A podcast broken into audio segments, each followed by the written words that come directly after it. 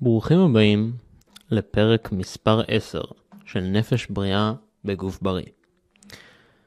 הפרק הזה עומד לדבר על נושא די רגיש, הפרעות אכילה, מיתוסים ואמת. אני חושב שזה נושא שמאוד חשוב לדבר עליו בקונטקסט של אה, אימונים, כושר ותזונה, כי בסופו של דבר, אחד מהאלמנטים ואבני היסוד המאוד מאוד מושתתים של התחום הזה, זה הגוף שלנו, והדימוי של הגוף. אה, הדימוי בעינינו, הדימוי בעיני החברה. יש אנשים שכבר קיימים להם כל מיני הפרעות אכילה כאלו ואחרים, שלהיכנס לתחום הזה עלול אף להחמיר אותם, לא בהכרח לשפר אותם.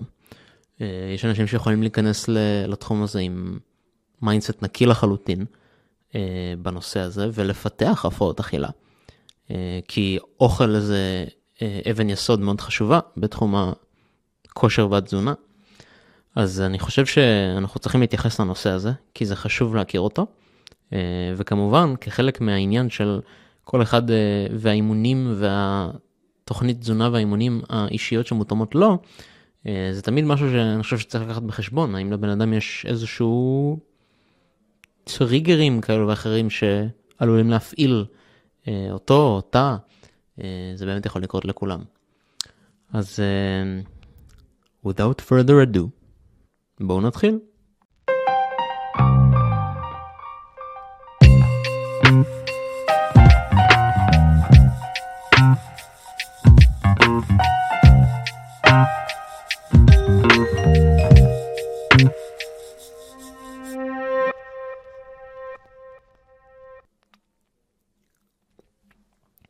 אז בפרק הזה, כמו שאמרתי, אני אדבר על הפרעות אכילה. זה נושא שלא הרבה אנשים חושבים עליו כשהם חושבים על כושר ותזונה, אבל מאוד רלוונטי לאנשים שנכנסים לעולם הזה.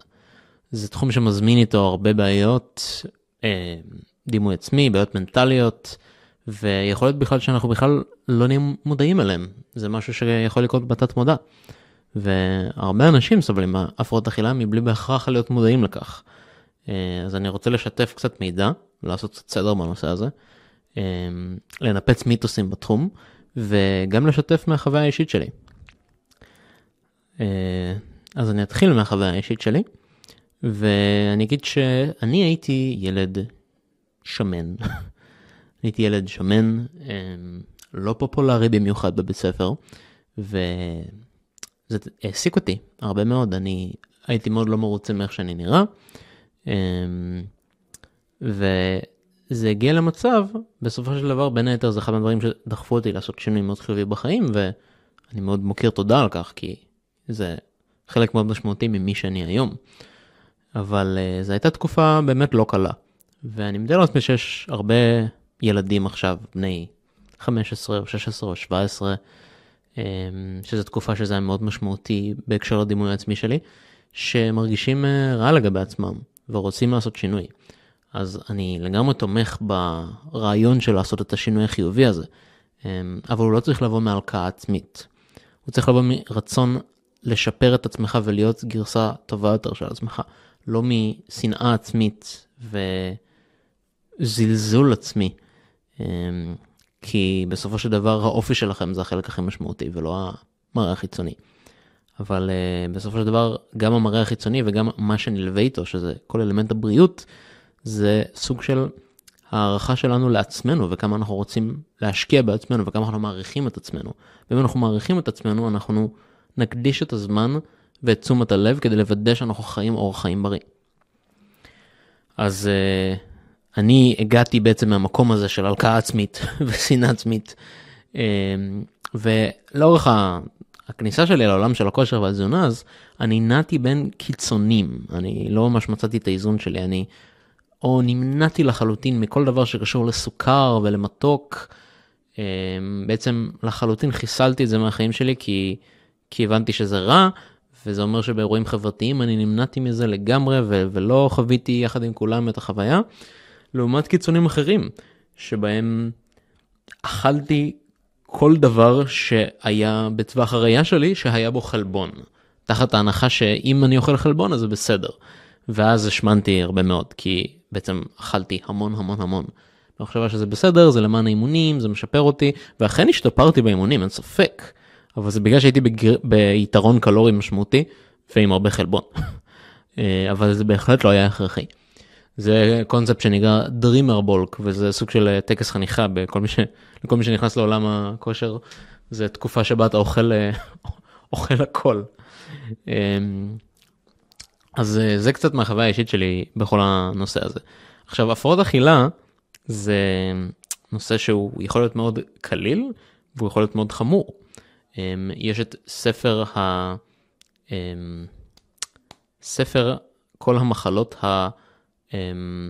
הפסיכולוגיות המוכרות על ידי עולם המדע, הפסיכיאטריות, והפרעות אכילה זה קטגוריה בפני עצמה עם אה, מחלות משל עצמה. אמ, ולא לכל אחד יש את המחלות האלו. יכול להיות שיש אנשים שפשוט קצת קשה להם לשהות בעצמם, קצת פחות אה, משמעת עצמית. אני חושב שאצלי זה הייתה משמעת עצמית, אין לי איזושהי מחלה. אבל יש אנשים שיש להם מחלה מאוד מאוד אמיתית. אז לכן, וזה מביא אותנו לעניין הזה של ניפוץ המיתוסים. אה, אז המיתוס הראשון שאנשים חושבים זה שלכולם יש היום הפרעות אכילה, וזה לא המצב. אה, יש קריטריונים ברורים, כפי שאמרתי, נזכרתי בשם של הספר הזה עכשיו, DSM, תודה לאחי, הסטודנט לרפואה, שלימד אותי על זה. ועזר לי לאסוף מידע לפרק הזה. אמ, אז הפרק הזה, הספר הזה מגדיר באופן מאוד מאוד ברור מה זה הפרעות אכילה, ורוב האוכלוסייה לא סובלת מזה. עכשיו להרבה אנשים יש חלק מהקריטריונים של ההגדרה של הפרעת אכילה, אבל זה לא אומר שיש להם אה, הפרעה. אה, זה סוג של אלמנט, זה שיש לכם הזדהות מסוימת עם כמה מהסימפטומים או האלמנטים של משהו מסוים, לא אומר שאתם חולים בכלל המחלה. זה כמו שיש אנשים שיש להם אלמנטים של דיכאון או של חרדה חברתית, ואתם עלולים להתחבר לחלק מהאלמנטים האלו ולחוש אותם בעצמכם, אבל זה לא אומר שאתם סובלים קלינית מחרדה או מדיכאון. אמ, ואני גם אולי אעשה פרק נוסף אה, בנושא הזה, בו אני אארח מישהו מתחום הרפואה או הפסיכיאטריה ונרחיב על זה עוד, אבל חשוב לציין שזה שמזדהים עם חלק מהמכלול לא אומר שיש את המכלול.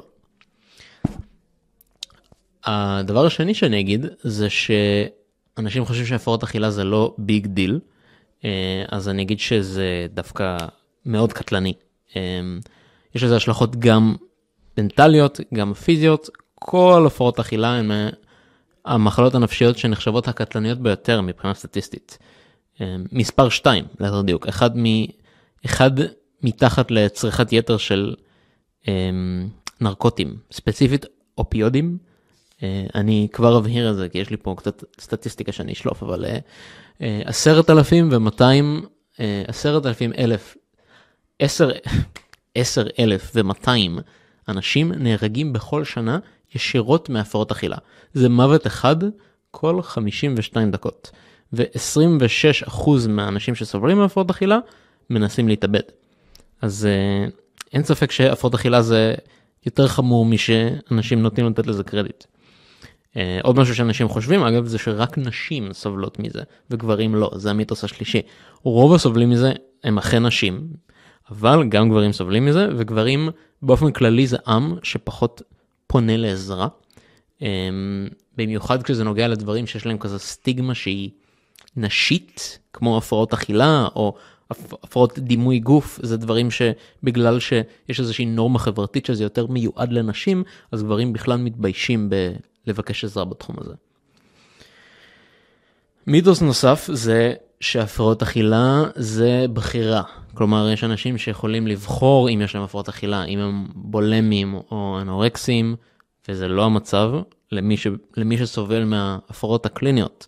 אף אחד לא בוחר לסבול מהפרעות, ויש מגוון רחב של הפרעות אכילה, והן מורכבות מהרבה אלמנטים שונים, שהם גם נובעים מהתניה חברתית, הם גם נובעים מהגנטיקה שלנו, הפסיכולוגיה, הביולוגיה, יש הרבה גורמים לנושא הזה וזה לא הכל שחור ולבן. עכשיו לפני שאני אמשיך אל שאר המיתוסים שאני רוצה לנפץ, אני רוצה לצלול קצת יותר עמוק לתוך הסטטיסטיקות. אז uh, הנה כמה נתונים להנעים את האוזניים. הפרעות אכילה משפיעות על לפחות 9% מהאוכלוסייה ברחבי העולם. 9% מכלל העולם סובלים מהפרעות אכילה. זה המון. 9% מאוכלוסיית ארצות הברית, או במילים אחרות 28.8 מיליון אמריקאים, יסבלו מהפרעות אכילה מתישהו במהלך החיים שלהם.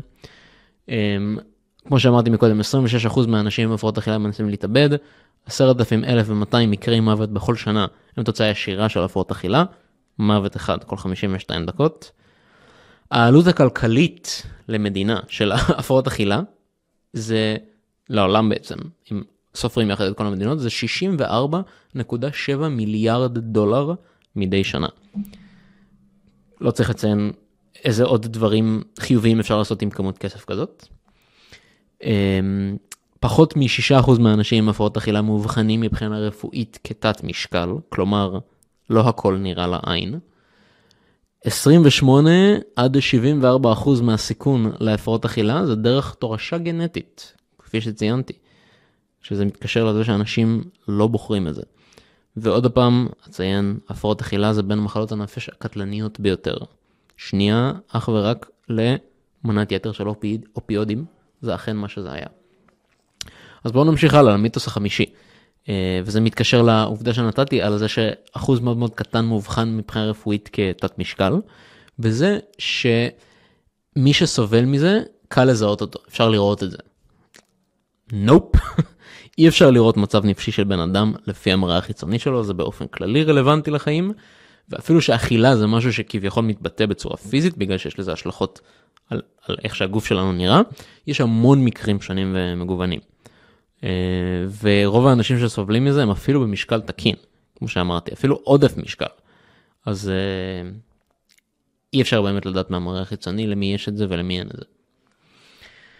המיתוס השישי זה שאי אפשר להבריא מזה, אז קצת חדשות טובות, אפשר, אפשר להבריא מזה, זה לחלוטין משהו שהוא בר טיפול, וטיפולים יכולים לעזור לשיקום של זה, וזה שיקום לא קל, זה בטוח, בטוח לא קל, וצריך ללמוד איכשהו לחיות לצד זה, אה, מי שסובל מה, ממחלה קלינית כזאת, ואולי אפילו אף פעם לא באמת מגיעים למצב שזה לחלוטין לא נמצא, כי זה משהו שהוא כל כך אה, מוטמע בנו, אבל אפשר להגיע למצב שזה מספיק שקט וירוד כדי לחיות בשלום עם זה ולהצליח למתן את זה.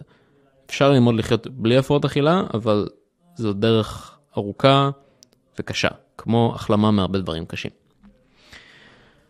הפרעות אכילה זה משהו שהוא סביב אוכל, זה יהיה המיתוס השביעי, וזה לא, זה נפשי. אוכל ואכילה זה ביטוי למשהו נפשי ועמוק,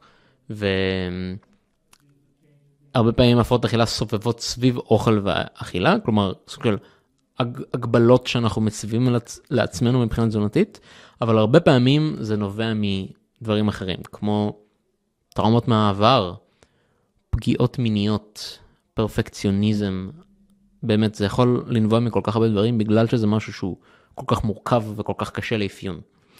אבל זה לא אומר שמי שעבר את זה יחווה הפרעת אכילה, כלומר מי שעבר תקיפה מינית או איזושהי טראומה מהעבר או שהוא פרפקציוניסט, זה לא אומר בהכרח שזה מה שיקרה, אבל יש קורולציה. המיתוס האחרון זה שהפרעות אכילה נגרמות בגלל הסושיאל מדיה, בגלל הרשתות החברתיות כמו אינסטגרם ופייסבוק, אני בטוח שכולנו זוכרים, אני זוכר מכיתה ו' איך היו מדברים על, על זה כשהפייסבוק התחיל להיות דבר שילדים מתחילים להתאבד מזה. אמ, עכשיו, אני לא אגיד שאין לזה השפעה, בהחלט יש לרשתות החברות השפעה, וכל גבר שראה איזה בחור סופר שרירי וחטוב באינסטגרם, או אישה שראתה איזה דוגמנית מאוד מאוד רזה, אה, וזה, וזה מה שגרם להם לפתח את ההפרעות האלו, אז אה, זה לא זה. כמו שאמרתי, זה אלמנטים פסיכולוגיים. גנטיים, ביולוגיים, נפשיים. כמובן שיש השפעה על הרשתות החברתיות, אבל זה לא שזה... זה, זה לא שזה לא משפיע, זה פשוט לא הגורם להיווצרות שלהם. זה יכול להיות טריגר להיווצרות שלהם למשהו שכבר היה קיים מלפני כן. אז זהו, אני מקווה שלמדתם על הפרעות אכילה, ונופצו לכם כמה מיתוסים ודעות בנושא שאולי היה לכם. הבנתם קצת יותר את המורכבות של הנושא, ו... שזה לא שחור ולבן, הדשא של השכן לא תמיד ירוק יותר ולא הכל נראה לעין. אני אצרף ב description של הפרק הזה את הסטטיסטיקות ששאבתי לצורך השראה לפרק, אה, למי שרוצה להעמיק יותר. וזהו זה לפרק הזה. אני הייתי אורי שוורץ, אתם האזנתם לעוד פרק של נפש בריאה בגוף בריא, ונתראה בפרק הבא. יאללה ביי.